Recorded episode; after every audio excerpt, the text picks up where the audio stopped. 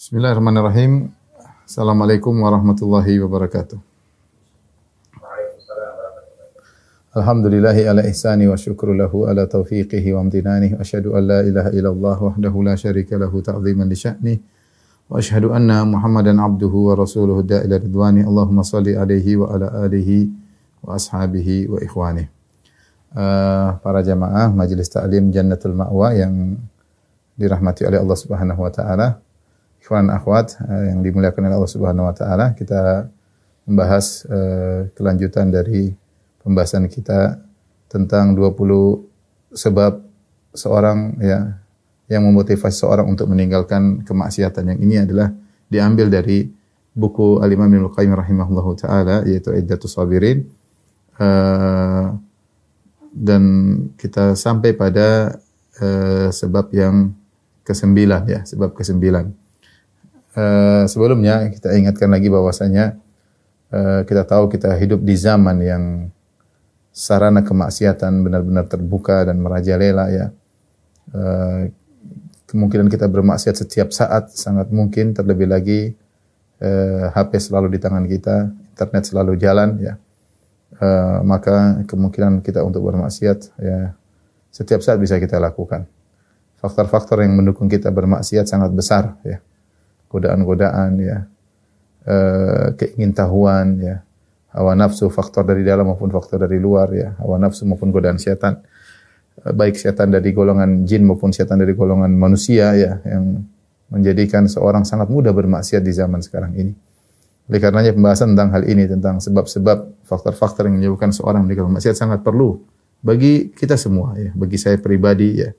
Saya harus uh, mendalami hal ini ya.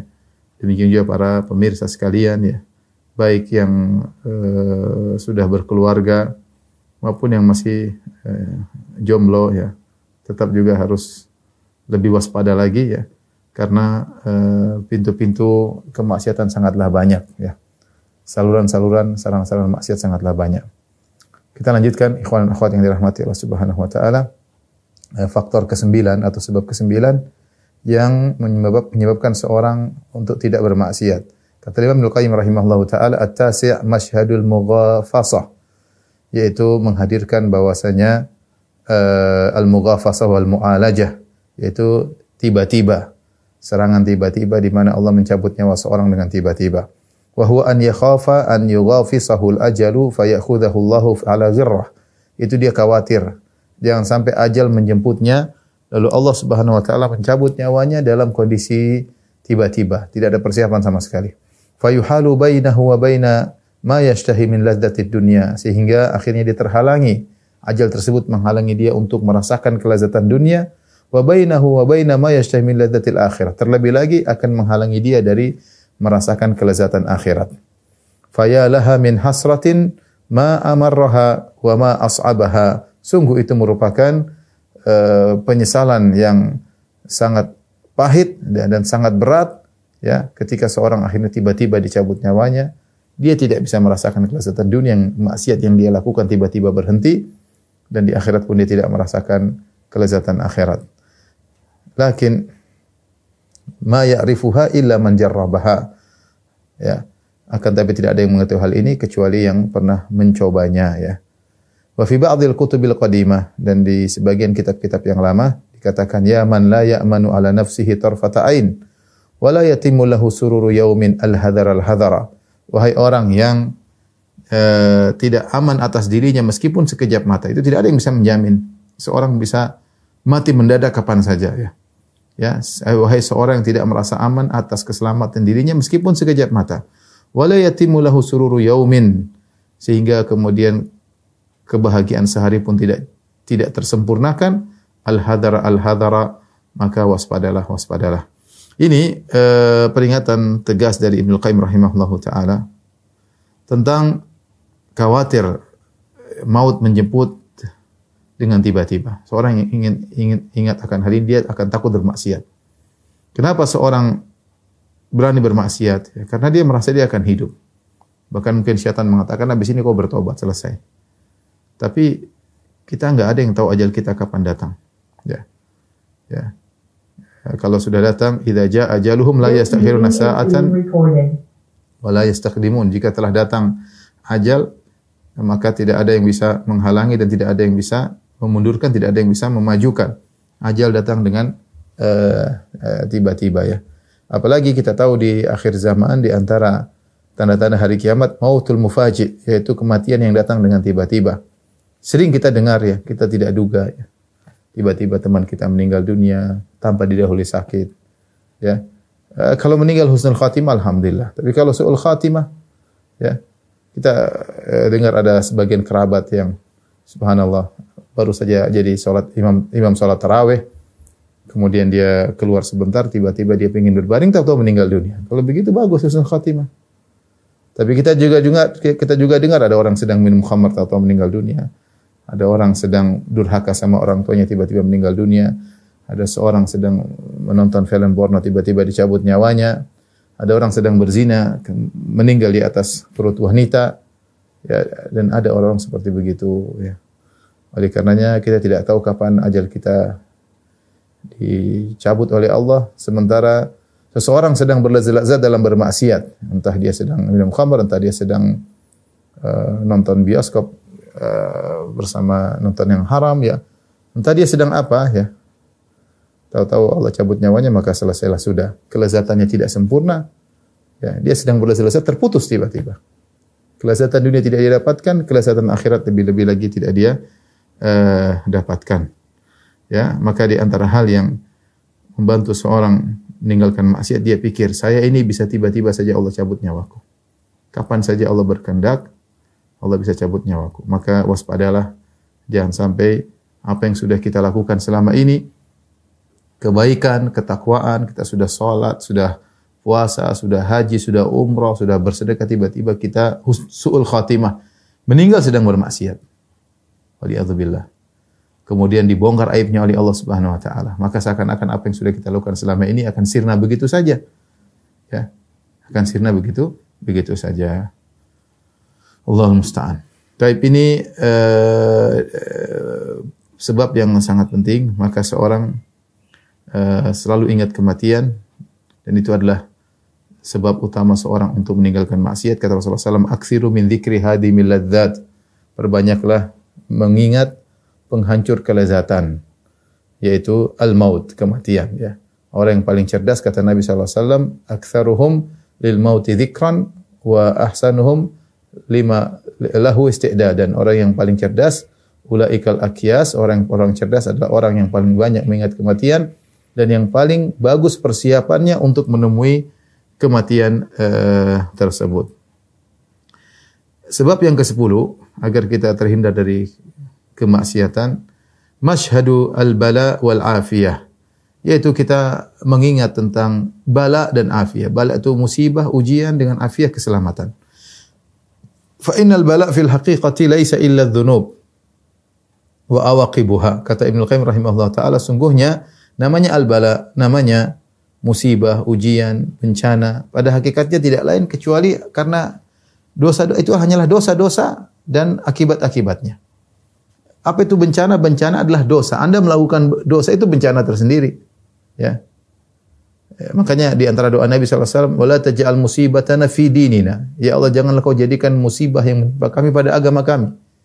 Musibah pada agama maksudnya apa? Seorang melakukan maksiat, itulah musibah, itulah bala sebenarnya. Bala yang sungguhnya. Wa awaqibuha dan dampak dari maksiat tersebut itu bala.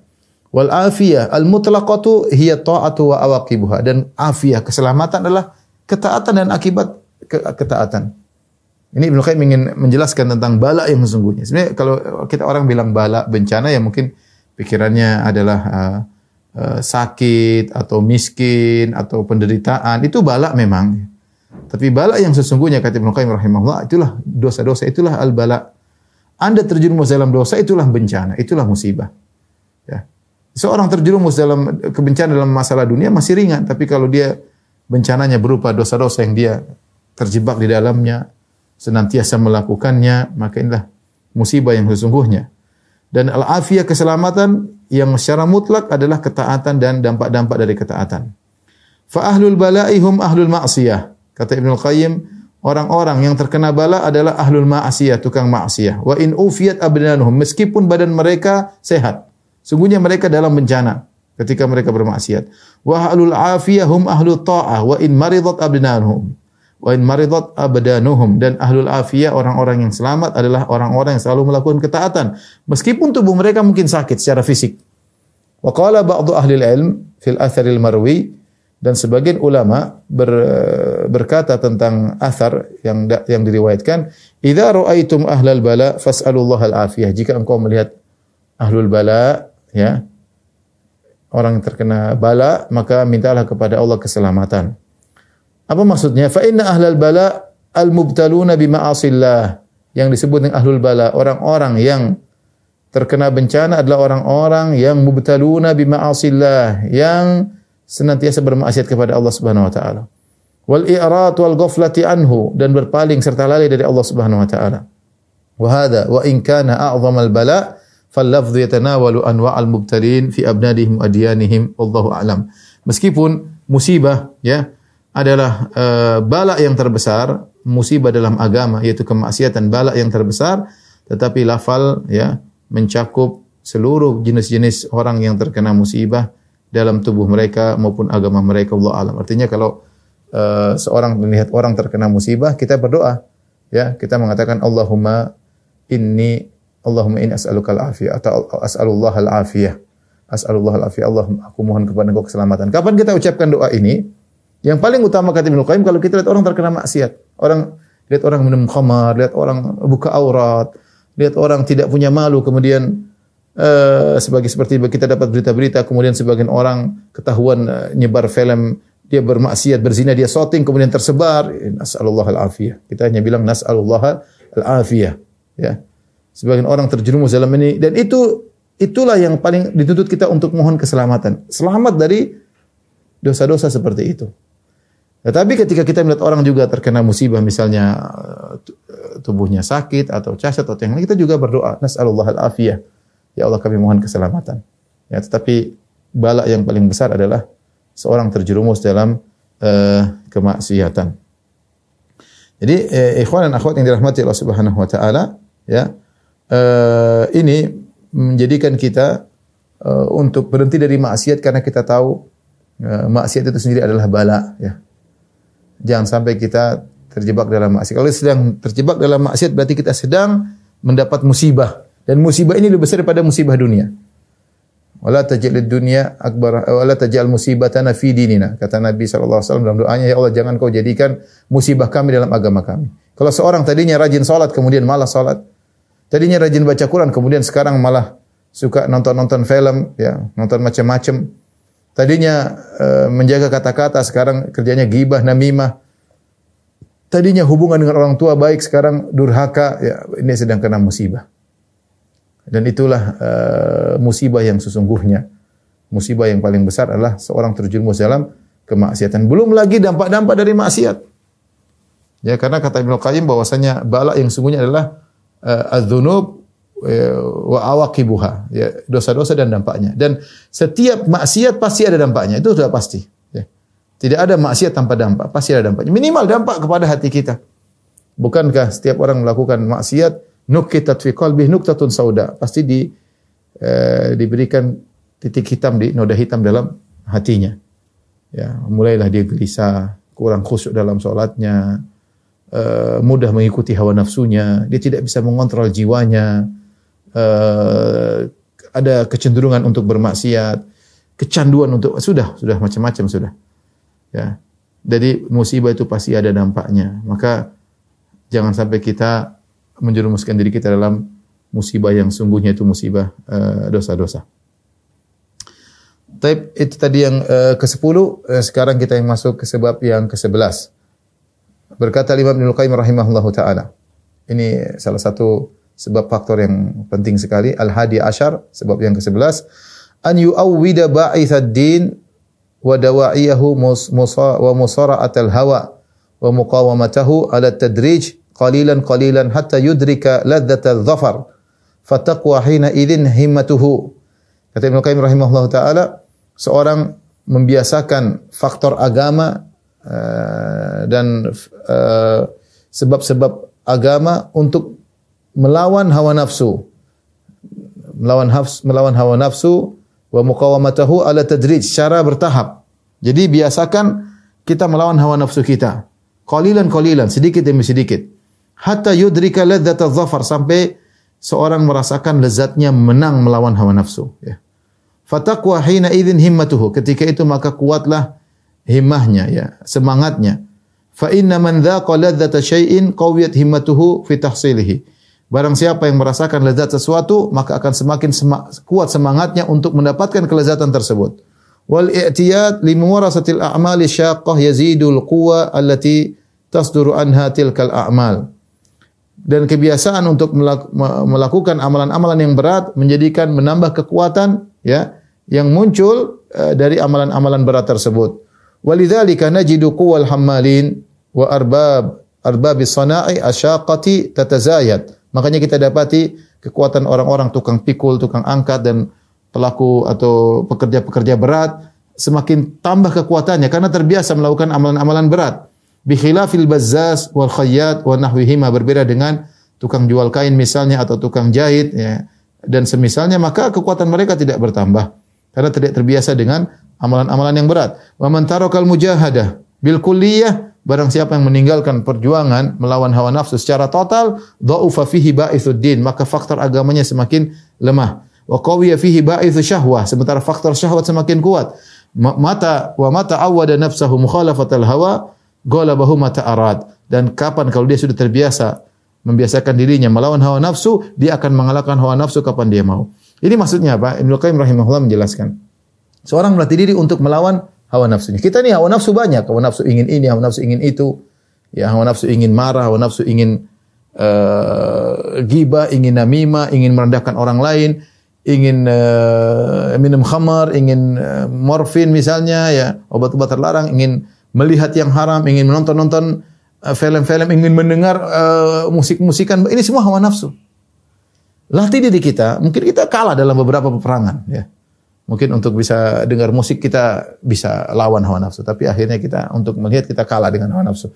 Maka latih diri kita untuk melawan itu hawa nafsu. Tidak semua hawa nafsu kita ikuti. Justru kita harus lawan. Bukankah Allah mengatakan eh, wa amma man khafa maqama rabbih wa nahan nafsa anil hawa.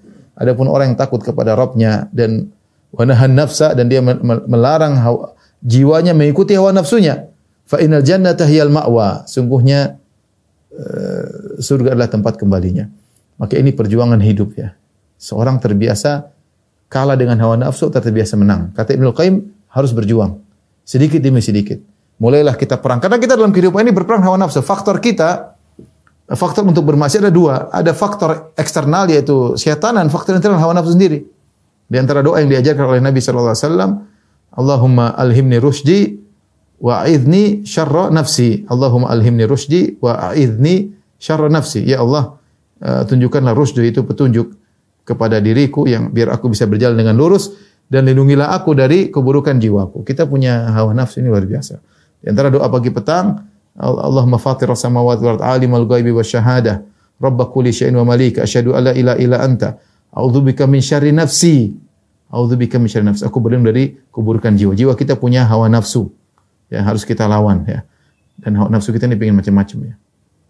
Eh, banyak hal pingin pingin sombong, kalau punya barang mewah pingin pamer, pingin itu hawa nafsu. Lawan. Lawan. Kita boleh punya barang mewah kalau ada keperluannya, tapi jiwa nafsu ingin sombong kita lawan itu maksiat. Itu maksiat.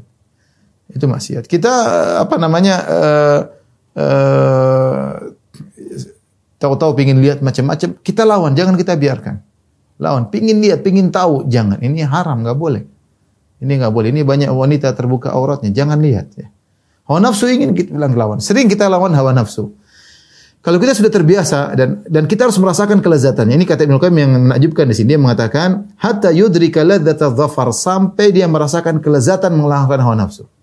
Ya. Bagaimana? Misalnya ada seorang digoda oleh cewek di, di, di hotel atau lagi safar datang cewek. Di situ hawa nafsu dia bergerak, pingin ketemu cewek itu, pingin ngobrol sama cewek itu, tapi dia lawan, dia lawan, dia lawan.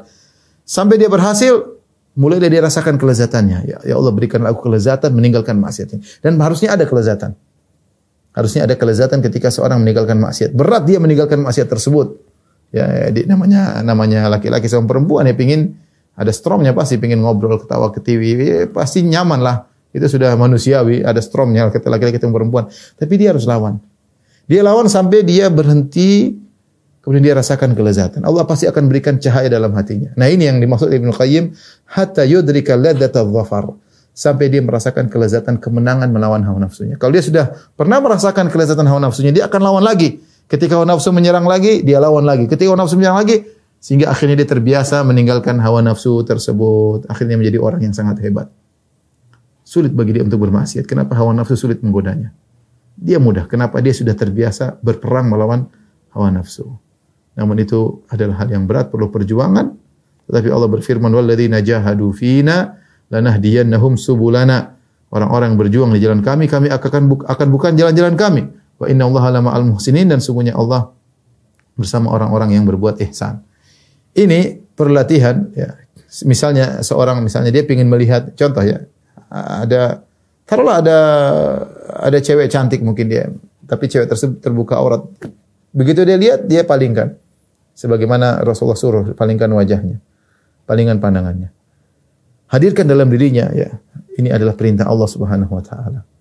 Allah akan berikan cahaya dalam hatiku. Biarkan dirinya merasakan kelezatan. Dia akan rasakan dia sholat lebih khusyuk. Dia akan rasakan dia lebih mudah untuk uh, baca Al-Quran. Kenapa? Dia mengalahkan hawa nafsunya. Allah akan berikan kelezatan. Ya. Allah akan berikan kelezatan. Ya. Setiap kali dia begitu, dia akan merasakan kelezatan sehingga dia terbiasa akhirnya. Kita mungkin kita meninggalkan maksiat, tapi kita tidak merenungkan tentang kelezatan meninggalkan maksiat. Maksiat itu lezat. Tidak ada yang ragu maksiat itu lezat. Tapi meninggalkannya akan ada kelezatan yang Allah yang Allah uh, berikan, ya, yang Allah berikan. Tapi uh, kita lanjutkan yang ke-12. Uh, ini juga sangat penting. Ats-tsani asyar kata Ibnu Qayyim rahimahullah taala sebab yang ke-12 kaful batil an hadithin nafsi yaitu menghalangi kebatilan ya dari bisik-bisik di jiwa dari bisikan-bisikan jiwa wa idza marrat bihil khawatir nafaha caranya bagaimana kalau ada apa namanya lewatan lintasan-lintasan maksiat dalam hati segera dia tolak segera dia tolak jangan dia biarkan wala yuwiha wa yusakinuha jangan dia biarkan itu lintasan jadi pikiran dia jangan dia biarkan itu lintasan bercokol di dadanya fa innaha tasiru munan. Karena kalau dia biarkan itu lintasan akan menjadi angan-angan. Pikiran, mikir. Kalau itu langsung auzubillah minasyaitonir rajim. Jangan dipikirkan. Tapi dia mikir. Jadi angan-angan. Dan itu awalnya maksiat seperti itu. Awalnya dari lintasan. Wahia ru'usu amwalil mafalis. Dan angan-angan adalah pokok dari modalnya orang-orang merugi. Ya, Angan-angan doang tanpa Wa mata sakanal khawatir sarat amaniya. Kapan dia membiarkan lintasan yang tersebut di dalam hatinya, jadilah angan-angan. Thumma taqwa, kemudian angan-angan tersebut semakin kuat, fatasiru humuman, menjadi ham. Yaitu mulai lebih daripada sekedar lintasan. Mulai jadi pemikiran. Thumma taqwa fatasiru iradat. Kemudian dia biarkan lagi semakin kuat menjadi kehendak, kepingin. Sudah kepingin. Tadinya cuma lintasan, pikiran, perenungan, lama-lama jadi ke, kepingin, iradat. Thumma taqwa fatasiru azman yaktarinu bihil murad. Lama-lama menjadi azam, tekad, bukan cuma kehendak, jadi tekad. Kalau sudah begitu sudah susah. Sudah tekad. Karena dibiarkan tadi, ya. Fadaf'ul khatiril awal ashalu wa aisar min daf'i atharil maqdur ba'da wuqu'ihi wa tarki muawadatihi. Melepaskan atau menolak lintasan pertama itu jauh lebih mudah lebih ringan daripada kalau kita biarkan setelah itu kemudian kita terjerumus kemudian kita baru tolak itu sulit luar biasa. Ya. Apalagi sudah terlanjur kemudian kita mau tolak sulit luar biasa. Sulit. Orang bilang apa? Preventif lebih baik daripada pengobatan. Dan itu benar, ikhwan dan akhwat yang rahmatillah subhanahu wa ta'ala. Maksiat dimulai dari apa? Dari dari lintasan pikiran. Coba kalau lintasan pikiran langsung kita astagfirullah, kita langsung lintasin. Kita langsung buang. Mudah bagi kita untuk meninggalkan. Ya. Tapi kalau kita biarkan, ya, lama-lama terpendam, semakin kuat, semakin kokoh. Kalau kita sudah terlanjur melakukan, untuk meninggalkan sulit karena sudah ada kecanduan, ada kelezatan, ada kelezatan maksiat yang kita rasakan. Hawa nafsu semakin kuat. Tapi kalau sejak awal kita auzubillah, tidak ada sebab-sebab yang bikin kita udah kita hindari.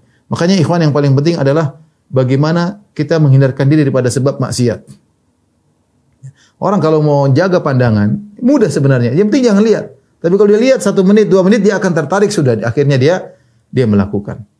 Makanya perlu azam yang kuat ketika mulai muncul lintasan pingin lihat, pingin dengar, pingin udah langsung kita kunci, jangan kita lakukan. Tapi kalau kita sudah membiarkan bergejolak dalam hati maka sulit ya. Ada namanya setan dia membuat kita memikirkan macam-macam ya. Mikir kita macam masa lalu lah, tentang maksiat lah, tentang hal-hal yang buruk lah. Terkadang uh, didatangkan dalam mimpi lah, ya terkadang dalam tiba-tiba teringat masa lalu, macam-macam ya. Maka jangan kita biarkan, jangan kita membiarkan hati kita tenggelam. Akhirnya dari meningkat, jadi kepingin, akhirnya bisa sampai menjadi uh, azam, tekad. Ya, kalau sudah jadi tekad sulit untuk kita batalkan. Pinginnya melakukan maksiat, ya sudah menjadi tekad ya. Yang berikutnya ats-tsalits asyar kata Ibnu Qayyim rahimahullah taala antara sebab untuk meninggalkan maksiat qatul alaik wal asbab allati tad'u ila muwafaqatil hawa. Memutuskan segala alaqah hubungan dan sebab-sebab yang mengajak kepada setuju dengan hawa nafsu, setuju dengan hawa nafsu. Walaisal murad alla yakuna lahu hawan bal yasrifu hawa ila ma yanfa'u. Bukan berarti seorang menghilangkan hawa nafsunya. Hawa nafsu tidak akan bisa hilang. Tetapi caranya adalah uh, memalingkan hawa hawa nafsunya tersebut kepada yang bermanfaat. Wa yasta'miluhu fi tanfidhi muradi Rabbi ta'ala. Digunakan keinginan dia kepada perkara yang sesuai dengan kehendak Allah Subhanahu wa taala. Fa inna dzalika yadfa'u anhu syarra istimali fi ma'asih. Karena kalau dia bisa memalingkan keinginannya, hawa nafsunya kepada yang bermanfaat, maka akan menyelamatkan dia dari terjerumus pada keinginan maksiat. Fa inna Allah uh, fa inna kulla syai'in minal insan yastamiluhu lillah fa inna Allah yaqihi syarra istimalahu li nafsihi wa li syaitan. Semua perkara yang dipunyai oleh manusia, jika digunakan karena Allah, maka Allah akan menjaga dia untuk digunakan pada maksiat dan untuk syaitan. Ya. Untuk dirinya, untuk ikut hawa nafsunya, untuk syaitan. Kapan dia punya sesuatu, dia gunakan untuk Allah, maka dia akan diselamatkan oleh Allah dari menggunakannya untuk mengikuti hawa nafsunya atau mengikuti syaitan. Wa ma la yasta'miluhu lillah ista'malahu li nafsihi wa hawahu wa labud.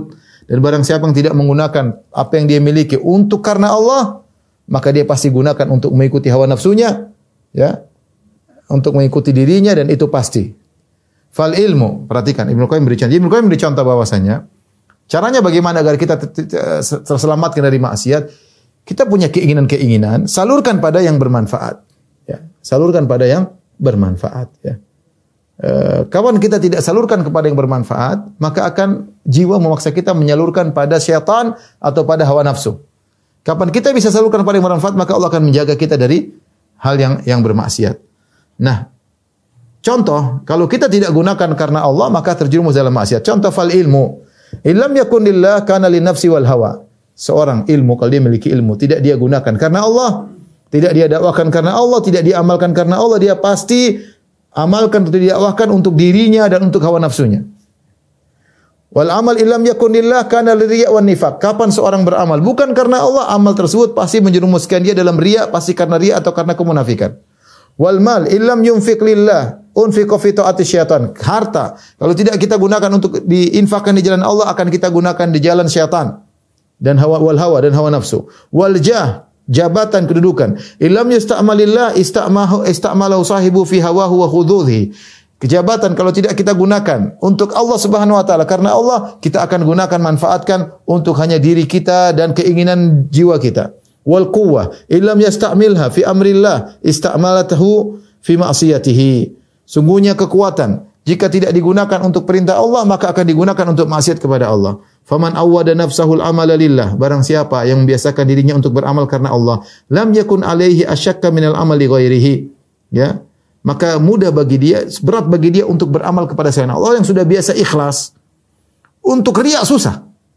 Saya ulangi, orang yang terbiasakan membiasakan dirinya untuk ikhlas, dia kalau riak susah, dia gelisah. Dia tidak bisa membuat dirinya untuk riak. Dia tidak suka dengan riak. Kenapa dia sudah terbiasa beramal karena Allah Subhanahu wa taala? Wa man awwada nafsahu Wa man awwada nafsahu al-amal li hawahu hadhihi lam yakun alaihi asyaqqa min al-ikhlas wal amal lillah. Barang siapa yang biasa beramal untuk dirinya, untuk ria, untuk pamer dan yang lainnya untuk diketahui, maka tidak ada yang lebih berat bagi dia seperti beramal untuk ikhlas dan beramal karena Allah. Susah bagi dia ikhlas. Karena terbiasa dia mengikuti hawa nafsunya untuk dipuji, untuk disanjung. Wa hadha fi jami'i abwabil a'mal. Dan ini berlaku pada seluruh pintu-pintu amal. Falaysa syai'un asyaqqu 'alal munfiq lillah minal infaq li ghairihi wa kadzabil. Tidak ada seorang yang terbiasa berinfak karena Allah, sulit bagi dia untuk berinfak karena selain Allah, sulit. Dia sudah terbiasa berinfak karena Allah. Sebaliknya orang yang terbiasa berinfak karena mencari pujian, maka dia sulit baginya untuk berinfak karena Allah Subhanahu wa taala, ya. Jadi ini uh, kaidah yang disebut-sebutkan oleh Ibnu Qayyim rahimahullah di antara cara kita untuk tidak bermaksiat, salurkan kekuatan kita, uh, potensi kita kepada yang bermanfaat ya. Anda cerdas ya, potensi apa ngajar kayak apa kayak ya uh, apa namanya Anda suaranya bagus ya tilawah misalnya belajar tilawah belajar tajwid ya uh, jadi imam kayak jadi apa kayak ya, jangan buat nyanyi-nyanyi jangan buat joget-joget ya seperti itu. Anda punya uh, harta banyak biasakan berinfak di jalan Allah. Karena kalau tidak Anda akan berinfak di jalan syaitan. Ini di antaranya memutuskan sebab-sebab untuk bermaksiat. Salurkan potensi yang Anda miliki di jalan Allah Subhanahu wa taala. Karena hukum Allah berlaku. Barang siapa yang tidak begini maka akan begini. Siapa yang tidak biasa ikhlas dia akan riya. Ya. Hukum Allah uh, berlaku. Dan ada perkataan uh, Syekh Sa'di rahimahullahu taala yang sangat indah ketika dia uh, menafsirkan surat Al-Baqarah ayat 101 dan 102 ya. Saya bacakan perkataan Syekh Sa'di yang mirip dengan ini, ya dia mengatakan tentang bahwasanya konsekuensi orang yang kalau tidak baik maka akan buruk ya. Ya sama seperti perkataan uh, diriwayatkan dari sebagian salaf, al waktu kasayf illam taqta'hu qata'aka. Waktu seperti pedang. Kalau kau tidak patahkan pedang itu, pedang itu akan membabatmu. Waktu kalau tidak kita gunakan karena Allah, kita akan terbawa untuk melakukan maksiat. Ya, potensi yang kita miliki. Kalau tidak kita gunakan untuk Allah, kita akan menyalurkannya pada hal yang dilarang. Di antara perkataan Syekh Sa'di rahimahullah perkataan yang indah dia berkata ya Walamma kana min al-awaid qadariyah wal hikmah alaihi anna man taraka ma yanfa'uhu wa al-intifa'u bi lam yantafi ubtila bil istighal bima yadhurruhu. Di antara kebiasaan atau sunan sunnah-sunnah qadariyah ilahiyah dan hikmah barang siapa yang meninggalkan apa yang bermanfaat untuk dia padahal dia mampu untuk mengambil manfaat dia tinggalkan dan dia tidak mengambil manfaat dari hal tersebut maka dia akan disibukkan dengan perkara yang memberi kemudaratan kepada dia. Ada perkara depan dia bermanfaat dia tinggalkan padahal dia mampu untuk mengambil manfaat kalau dia tinggalkan dengan sengaja dia akan di apa namanya terkena musibah dengan tersibukkan dengan perkara yang beri mudarat. Perhatikan. Faman taraka ibadatar rahman ubtila bi abatil ausan. Siapa yang meninggalkan beribadah kepada Allah, dia akan mendapat bala dengan beribadah kepada berhala. Wa man taraka mahabbatallah wa khaufahu raja'ahu. Barang siapa yang meninggalkan rasa cinta kepada Allah, meninggalkan takut kepada Allah, meninggalkan berharap kepada Allah, ubtuliya bimahabbati ghairillah, maka dia akan terkena musibah dengan mencintai selain Allah, takut kepada selain Allah dan berharap kepada selain Allah. Wa man lam yunfik malahu fi taatillah, anfaqahu fi taati syaitan. Siapa yang tidak menginfakkan hartanya di jalan Allah, dia akan berinfak di jalan syaitan. Wa man taraka dhulla rabbih, ubtuliya bidzulil abid. Barang siapa yang meninggalkan kehinaan di hadapan Allah, dia akan terkena musibah dengan kehinaan di hadapan manusia. Wa man tarakal haqqa ubtila bil batil. Siapa meninggalkan kebenaran, dia akan terkena kebatilan. Ini kaidah. Ya, kaidah. Oleh karenanya, ikhwan dan akhwat yang subhanahu di antara cara kita meninggalkan maksiat, salurkan potensi di jalan Allah Subhanahu Kenali kita punya harta ya sudah sibukkan dengan berinfak kepada anak yatim, sibukkan untuk dakwah, ya. Anda punya hobi menulis tulis yang baik-baik karena kalau enggak kita akan potensi kita akan disalurkan kepada uh, kemaksiatan, kepada kemaksiatan. Tapi yang berikut yang ke-14 ya. Di antara hal yang bisa membuat kita berhenti dari maksiat atau meninggalkan maksiat, Rabi Ashar, sorful fikri ila ajaibi ayatillah. Ya. Jadikan pikiran kita untuk merenungkan tentang agungnya ayat-ayat Allah. Allati nadaba ibadahu ila tafakkur fiha. Yang Allah menyeru hamba-hambanya untuk berfikir tentang keagungan ayat-ayat Allah. Wahia ayatuhul matluwah wa ayatuhul makhluqah. Ayat-ayat Allah yang harus kita renungkan, kita pikirkan keagungannya adalah ayat-ayat Al-Quran yang kita baca, ataupun ayat-ayat makhluk yang Allah ciptakan yang sangat agung. Fa idza stawla dzalika ala qalbihi dafa anhu muhadaratu syaitan wa muhadatsatuhu wa waswasahu. Kalau dihadirkan tentang agungnya Allah dengan merenungkan ayat-ayat yang dia baca ataupun keagungan alam semesta, maka uh, dia bisa menolak kehadiran syaitan dan was-was syaitan bisa dia tolak. Wa ma a'zama ghabada man amkanahu an yazal an la yazalu muhadaratur rahman wa rasulihi was sahabah faraghiba an dhalika ila muhadarati syaitan minal insi wal jinni fala ghabana ba'da hadzal ghaban wallahu musta'an. Barang siapa betapa besar kerugian orang yang dia mungkin untuk ya bersama dengan menghadirkan ya peringatan-peringatan Allah dan Rasulnya dan para sahabat kemudian dia tinggalkan itu semua kemudian dia berpindah kepada bisikan-bisikan uh, syaitan dari kalangan manusia maupun jin maka tidak ada kerugian. Fala ghabana ba'da hadzal ghaban tidak ada kerugian di atas kerugian ini. Wallahul musta'an. Hanya Allah tempat uh, minta pertolongan. Ya. Jadi maksudnya kata Ibnu Qayyim rahimahullahu taala di antara hal yang buat kita meninggalkan maksiat kita merenungkan tentang agungan Allah. Kita baca ayat-ayat Allah Subhanahu wa taala. Dengan baca Al-Qur'an kita dapat apa uh, ujangan-ujangan dari Allah Subhanahu wa taala. Dengan melihat betapa dahsyatnya ayat-ayat Allah yang makhlukah, lihat matahari, lihat rembulan, lihat lautan, lihat gunung, tadabur alam istilah orang sekarang, kita dapat ujangan-ujangan betapa agungnya Sang Pencipta. Tapi kalau pikiran kita tidak kita gunakan untuk memikirkan ayat-ayat Allah, tidak kita gunakan untuk ngaji gampangannya. Pikiran kita nanti ke mana-mana, akhirnya kita tersibukkan dengan hal yang tidak bermanfaat. Akhirnya kita mulai mendengar bisik-bisik syaitan ya. Gampangnya sekarang lah. Kita punya HP. Kemudian ada uh, internet, ada YouTube. Mau pilih mana? Kalau kita nggak nonton yang bermanfaat, ya paling kita nonton yang lain. Otak kita kita gunakan untuk memikirkan kajian misalnya atau memikirkan uh, tafsir misalnya. Tatkala kita berpaling, ah enggak lah saya pingin yang lain. Akhirnya melihat yang tidak-tidak. Itu yang kita khawatirkan. Ya. Tapi kalau kita tersibukkan dengan melihat ayat-ayat Allah, maka ini akan bantu kita terhindar dari uh, kemaksiatan ya. Taib yang ke-15, qala Ibnu Imam Ibnu Qayyim rahimahullah Ibnu Qayyim berkata, "At-tafakkur fid dunya wa sur'ati zawaliha." Di antara hal yang bantu kita meninggalkan maksiat, kita renungkan tentang hakikat dunia. Dunia ini begitu cepat pergi. Wa qurbin qidha'iha dan begitu cepat hilangnya dunia. Fala yardu li nafsihi an yatazawwada minha ila dari baqaihi wa khuludihi akhassa ma fiha. Maka dia tentu tidak ridha untuk dirinya. Kalau dia pergi menuju akhirat dengan membawa bekal dari dunia dengan perbekalan yang paling buruk. Wa aqallahu naf'an illa saqitatul himmah. Yang ridha membawa bekal menuju akhirat dengan bekal yang terburuk, ya. Uh, yang paling manfaatnya sedikit kecuali orang yang rendahan, orang yang rendahan. Daniul muru'ah yang tidak ada kehormatannya Mayitul qalbi yang hatinya sudah mati. Fa inna hasratahu tashtaddu idza ayana haqiqata ma tazawwadahu. Sungguhnya kerugiannya semakin berat ketika dia melihat hakikat apa yang dia bawa untuk menuju akhirat. Wa tabayyana lahu adamu naf'ihi lahu, maka jelas bagi dia ternyata dunia yang dia bawa ini tidak ada manfaatnya. Fa kaifa idza kana taraka tazawwadu tazawwuda ma yanfa'u ila zadin yu'adzabu bihi. Bagaimana kalau ternyata dia tidak membawa dunia, dia bawa malah bawa maksiat bekal untuk ketemu Allah ternyata maksiat yang dia bawa, yang dia akan diadab dengan maksiat tersebut. Wa yanaluhu bisababihi ghayatul alam. Kemudian dengan sebab maksiat tersebut bekal yang dia bawa ternyata dia terkena puncak daripada penderitaan. Bal idza tazawwada ma yanfa'uhu wa taraka ma huwa anfa' minhu kan hasratan alaihi. Bahkan jika seorang mengambil uh, bekal dengan yang bermanfaat menuju hari akhirat dan dia meninggalkan ada yang lebih bermanfaat itu sudah merupakan kerugian. Apalagi dia membawa yang tidak bermanfaat, apalagi dia bawa dosa. Jadi Ibnu Qayyim seakan-akan menjelaskan tentang bekal menuju akhirat. Dunia ini akan sirna, cepat. Kita hanya berjalan menuju akhirat cuma mampir di dunia. Dan kata Nabi SAW dalam hadisnya, Mali walid dunia, apa urusanku dengan dunia? Ketika Nabi eh, dikatakan, kenapa anda tidak menyediakan eh, kasur yang mewah, yang nyaman, yang kata Nabi, Mali walid dunia, apa urusanku dengan dunia? Ma'ana ma'ana fid dunya illa qaraqibin istadhalla tahta syajaratin thumma raha wa taraka.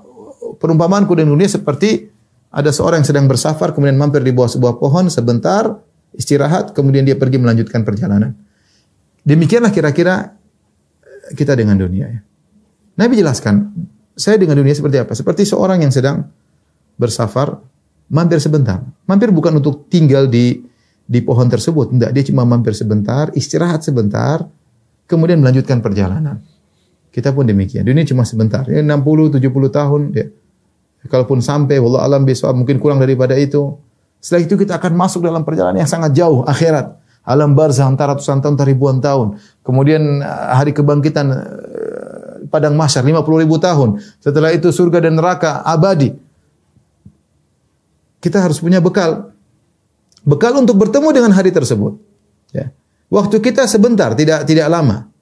Ya, untuk bertemu dengan nah kita ini apa yang perbekalan kita bawa? Kalau kita saja, makanya beliau mengatakan Ibnu Qayyim, tingkatan perbekalan yang paling tinggi adalah membawa bekal yang paling bermanfaat, amalan soleh. Di bawahnya yang kurang bermanfaat tapi lebih levelnya di bawah daripada yang pertama. Ya. Ini pun dia menyesal. Dan kita tahu orang-orang soleh di akhirat menyesal kenapa dia kurang ibadahnya. Dia menyesal. Kemudian tingkatan yang berikutnya yang ketiga tidak ada manfaatnya yang dia bawa. Ya. Yang keempat lebih parah bekal yang dia bawa adalah maksiat yang akan dia diadab dengan maksiat tersebut. Nah, kita ini apa yang mau kita bawa? Bekal apa yang mau kita bawa ketemu Allah Subhanahu wa taala? Hari-hari yang kita lihat hanyalah berita ini, berita anu. Hari yang kita lihat hanyalah wanita terbuka auratnya. Hari yang kita dengar hanyalah musik-musikan yang kita dengar ya. Ya. Hari-hari yang kita lihat dan dengar cacian dan makian, omongan yang kita bicarakan bukan omongan akhirat. Ya berjam-jam kita terlenakan dengan hal tersebut. Ini bukan yang mau kita bawa ketemu Allah Subhanahu wa taala. Al-Qur'an tidak hatam-hatam kita baca. Ya. Sedekah pelitnya luar biasa. Orang tua tidak sempat kita sambangi, tidak pernah tidak sempat kita ajak ngobrol, tidak sempat kita pijit kakinya.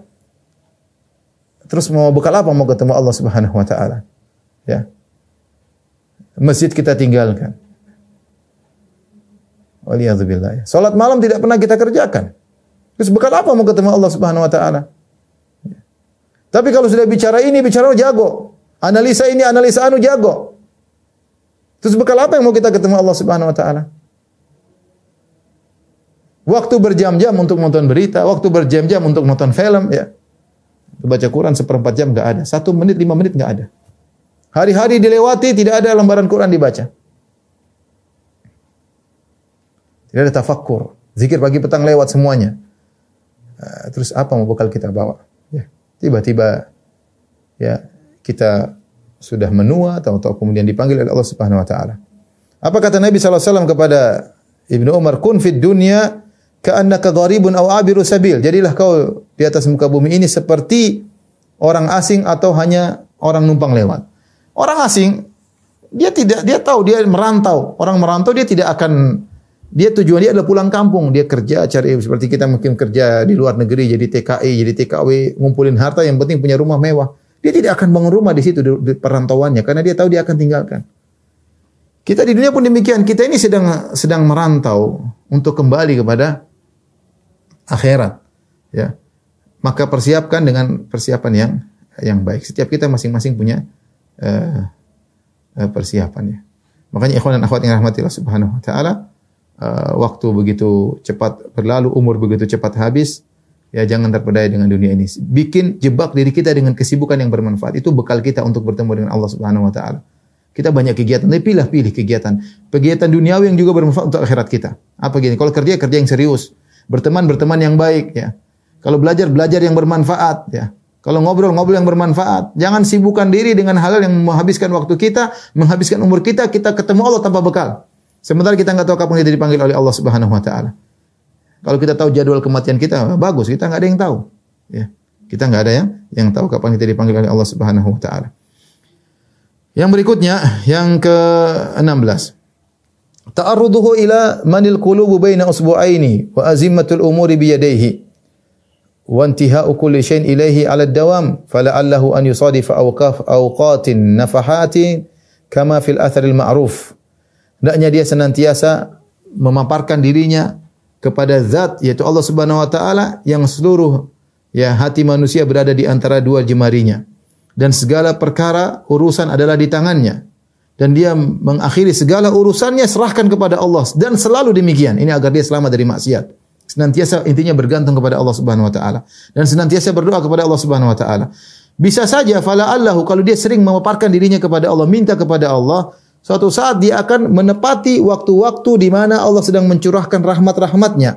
Sebagaimana datang dalam suatu asar yang diri, yang ma'ruf, inna lillahi fi ayami dahrihi nafahatin. fata'arradu li nafahatihi was'alullah an yastura auratikum wa yu'ammina rawatikum. Sungguhnya di hari-hari selama setahun Allah memberikan curahan-curahan rahmat. Maka paparkanlah diri Anda pada curahan-curahan tersebut dan mohonlah kepada Allah agar Allah menutup aurat kalian dan Allah menenangkan jiwa kalian. Wala'allahu fi kathrati ta'arrudihi yusadifu sa'atan min as-sa'ati allati la yas'alullaha fiha syai'an illa a'tahu. Bisa jadi kalau dia sering memohon kepada Allah, sering meminta kepada Allah, maka dia akan menempati mendapati menepati suatu waktu di mana Allah tidak diminta kecuali Allah akan kabulkan. Faman u'tiya mansyurud du, mansyurud du'a u'tiyal ijabah. Barang siapa yang senantiasa berdoa, dia akan diberikan jawaban oleh Allah Subhanahu wa taala. Fa innahu law lam yurid ijabatahu lama alhamahu du'aahu. Kalau Allah tidak ingin mengabulkan doanya, ngapain Allah membuat dia beril, mengilhamkan dia untuk berdoa kepada Allah Subhanahu wa taala? Sebagaimana dikatakan, "Laulam turid naila ma arju wa atlubuhu min judika fika ma awwattani talaba." Kalau kau memang tidak ingin memberikan apa yang aku harapkan dan aku minta padamu, ya dari kemuliaanmu, ya, maka engkau tidak membiarkan aku untuk selalu meminta. Maksudnya Ibnu Qayyim rahimahullah taala seringlah berdoa agar kita terbebaskan dari maksiat agar kita bisa meninggalkan maksiat. Tidak ada yang bisa menyelamatkan kita kecuali Allah Subhanahu wa taala. Seorang mungkin dia terjebak dalam maksiat, tapi dia berdoa, berdoa, berdoa terus berdoa terus. Ada saat-saat di mana doa dia pasti dikabulkan. Tadi disebut dalam riwayat ada hari-hari di mana Allah mencurahkan rahmatnya. Siapa yang menepati, mencocoki waktu tersebut, doanya akan dikabulkan. Kalau terlalu dia sering meminta kepada Allah, pasti dikabulkan. Ya Allah, buatkan aku meninggalkan maksiat. Ya Allah, jauhkan aku dari maksiat tersebut.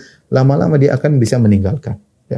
Lama-lama dia akan bisa meninggalkan maksiat tersebut. Buktinya apa? Buktinya dia selalu minta. Kalau dia tergerak untuk meminta, memohon kepada Allah, berarti Allah ingin mengabulkan. Kata Ibnu Qayyim, logikanya demikian. Kalau memang Allah tidak mau mengabulkan permohonanmu, kenapa Allah mengilhamkan engkau untuk selalu berdoa? Kalau kau selalu berdoa, selalu berdoa, berarti Allah ingin mengabulkan. Tinggal tunggu waktunya. Cepat atau lambat akan dikabulkan. Ya. Jadi nasihat kepada ikhwan-ikhwan yang mungkin masih terjebak ya dalam maksiat tidak bisa meninggal. Terus memohon kepada Allah. Selama hati Anda tergerak untuk minta kepada Allah, pasti sesuatu akan dikabulkan. Buktinya apa? Allah menggerakkan hati untuk berdoa. Tapi kalau sudah malas berdoa, ah sudah itu sudah musibah. Maka terus dan terus berdoa. Kemudian Ibnu Qayyim berkata, "Wala yastawhish min dhahiril hal, fa inna Allah Subhanahu yu'amilu 'abdahu bi mu'amalati man laysa kamitslihi syai' fi af'alihi." Jangan kau merasa terlalu sedih dengan kondisi dirimu Sungguhnya Allah Subhanahu wa taala bermuamalah dengan hambanya dengan muamalah yang spesial yang tidak sama dengan muamalah siapa pun. Karena laisa kamitsli syai, tidak ada sesuatu pun yang serupa dengan Allah Subhanahu wa taala dalam perbuatannya, ya dalam sifat-sifatnya, ya. Sungguhnya Allah tidak menghalangi engkau kecuali untuk memberikan kepada engkau. Ma haramahu illa liyu'tiyahu. Allah tidak menghalangi dari sesuatu dari suatu hamba kecuali untuk memberikannya nanti. Wa ma wala amradahu illa liyasfiyahu. Allah tidak menjadikan sang hamba sakit kecuali Allah untuk uh, menyembuhkannya. Wala afqarahu illa liughniyahu. Allah tidak menjadikan seorang hamba miskin kecuali untuk membuat dia berkecukupan. Wala amatahu illa liyuhyiyahu dan Allah tidak mematikan dia kecuali untuk menghidupkannya kembali. Wa ma akhraja abawahi minal janna illa liyu'idahuma ilaiha. Tidaklah Allah mengeluarkan Adam dan Hawa kedua nenek moyangnya, kedua nenek moyang manusia dari surga kecuali untuk mengembalikannya kepada surga tersebut. Ala akmali hal dalam kondisi yang lebih sempurna. Kama kila sebagaimana dikatakan, ya Adam, la tajza' min qawli laka ukhruj minha. Wahai Adam, jangan kau sedih dengan perkataanku kepada engkau, keluarlah engkau dari surga. Kenapa? Falaka khalaqtuha. Aku ciptakan surga untuk engkau wa su'iduka ilaiha dan aku akan kembalikan engkau kepada surga. Farabbu ta'ala yun'imu ala abdihi bibtilaihi. Sungguhnya Allah Subhanahu wa taala memberi anugerah kepada hambanya dengan ujian-ujian yang Allah berikan kepadanya. Wa yu'tihi bihirmanihi dan Allah memberikan dia karunia dengan menghalanginya terlebih dahulu. Wa yusihuhu bisaqamin Allah mensehatkan dia dengan sebelumnya membuat dia sakit. Fala yastauhish abduhu min halatin tasu'uhu aslan illa idza kana tuqdhibuhu alaihi wa tub'iduhu minhu. Maka janganlah kondisi seorang menjadikan dia uh, merasa tidak suka ya uh, dengan kondisi apa pun dia husnudzon kepada Allah kecuali kondisinya tersebut semakin membuat dia uh, jauh dari Allah dan menjadikan Allah murka kepadanya. Ini maksudnya ikhwan dan akhwat yang dirahmati Allah Subhanahu wa taala uh, bahwasanya seorang ketika dia ingin selamat dari maksiat ya dia ber, ber, apa namanya bergantung kepada Allah Subhanahu wa taala ya. Karena kalau Allah sudah melindunginya maka tidak ada yang akan bisa menyesatkannya ya. Wa may ya'tasim billahi faqad hudiya ila siratim mustaqim. Barang siapa berpegang kepada Allah Subhanahu wa taala, maka dia telah diberi petunjuk kepada uh, jalan yang lurus. Minta kepada Allah agar dia suka dengan ketaatan dan agar dia benci kepada kemaksiatan. Allah berfirman, "Walakinna Allah habbaba ilaikumul imana wa zayyanahu fi qulubikum." Akan tapi Allah menjadikan kalian mencintai keimanan dan Allah hiasi keimanan dalam hati kalian. Wa karraha ilaikumul kufra wal fusuqa wal isyan dan Allah menjadikan kalian benci dengan kekufuran dan kemaksiatan dan kefasikan ya. Maka di antara uh, doa yang di yang Nabi sallallahu alaihi wasallam uh, berdoa kepada Allah Subhanahu wa taala, Allah mazayyina uh, apa Allah Allah berikanlah iman kepada uh, iman ke dalam hati-hati kami wa zayyinhu fi qulubina ya wa karrih ilaina al-kufra wal fusuqa wal isyan dan jadikanlah kami benci dengan kekufuran dengan kefasikan kemaksiatan. Uh, sulit memang kita namanya manusia suka dengan yang mengasyikan maksiat tapi berdoa kepada Allah. Allahumma karrih ilayyal kufra wal fusuqa wal isyan. Ya Allah jadikan aku benci dengan kekufuran kefasikan dan kemaksiatan. Sehingga kita nanti jadinya enggak suka dengan kemaksiatan. Ya. Sekarang jiwa kita masih terjebak dengan maksiat. Kita minta kepada Allah, ya Allah jauhkanlah aku dari kemaksiatan. Kalau kita belum bisa meninggalkan, terus berdoa, terus berdoa, terus berdoa. Husnudzan kepada Allah kita terjebak dengan seperti ini, Allah ingin mengembalikan kita. Sebagaimana ayah kita Nabi Adam alaihissalam dikeluarkan dari surga untuk dikembalikan kepada kondisi yang lebih sempurna. Maka terus memohon kepada Allah, ya. Kalau Allah sudah mengabulkan doa kita, selesai urusan. Jangan lupa terus berdoa.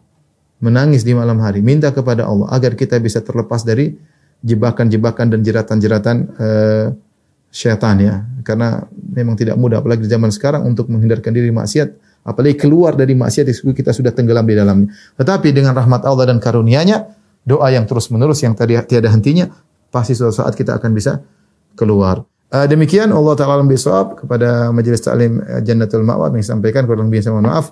Uh, wabillahi taufiq wal hidayah.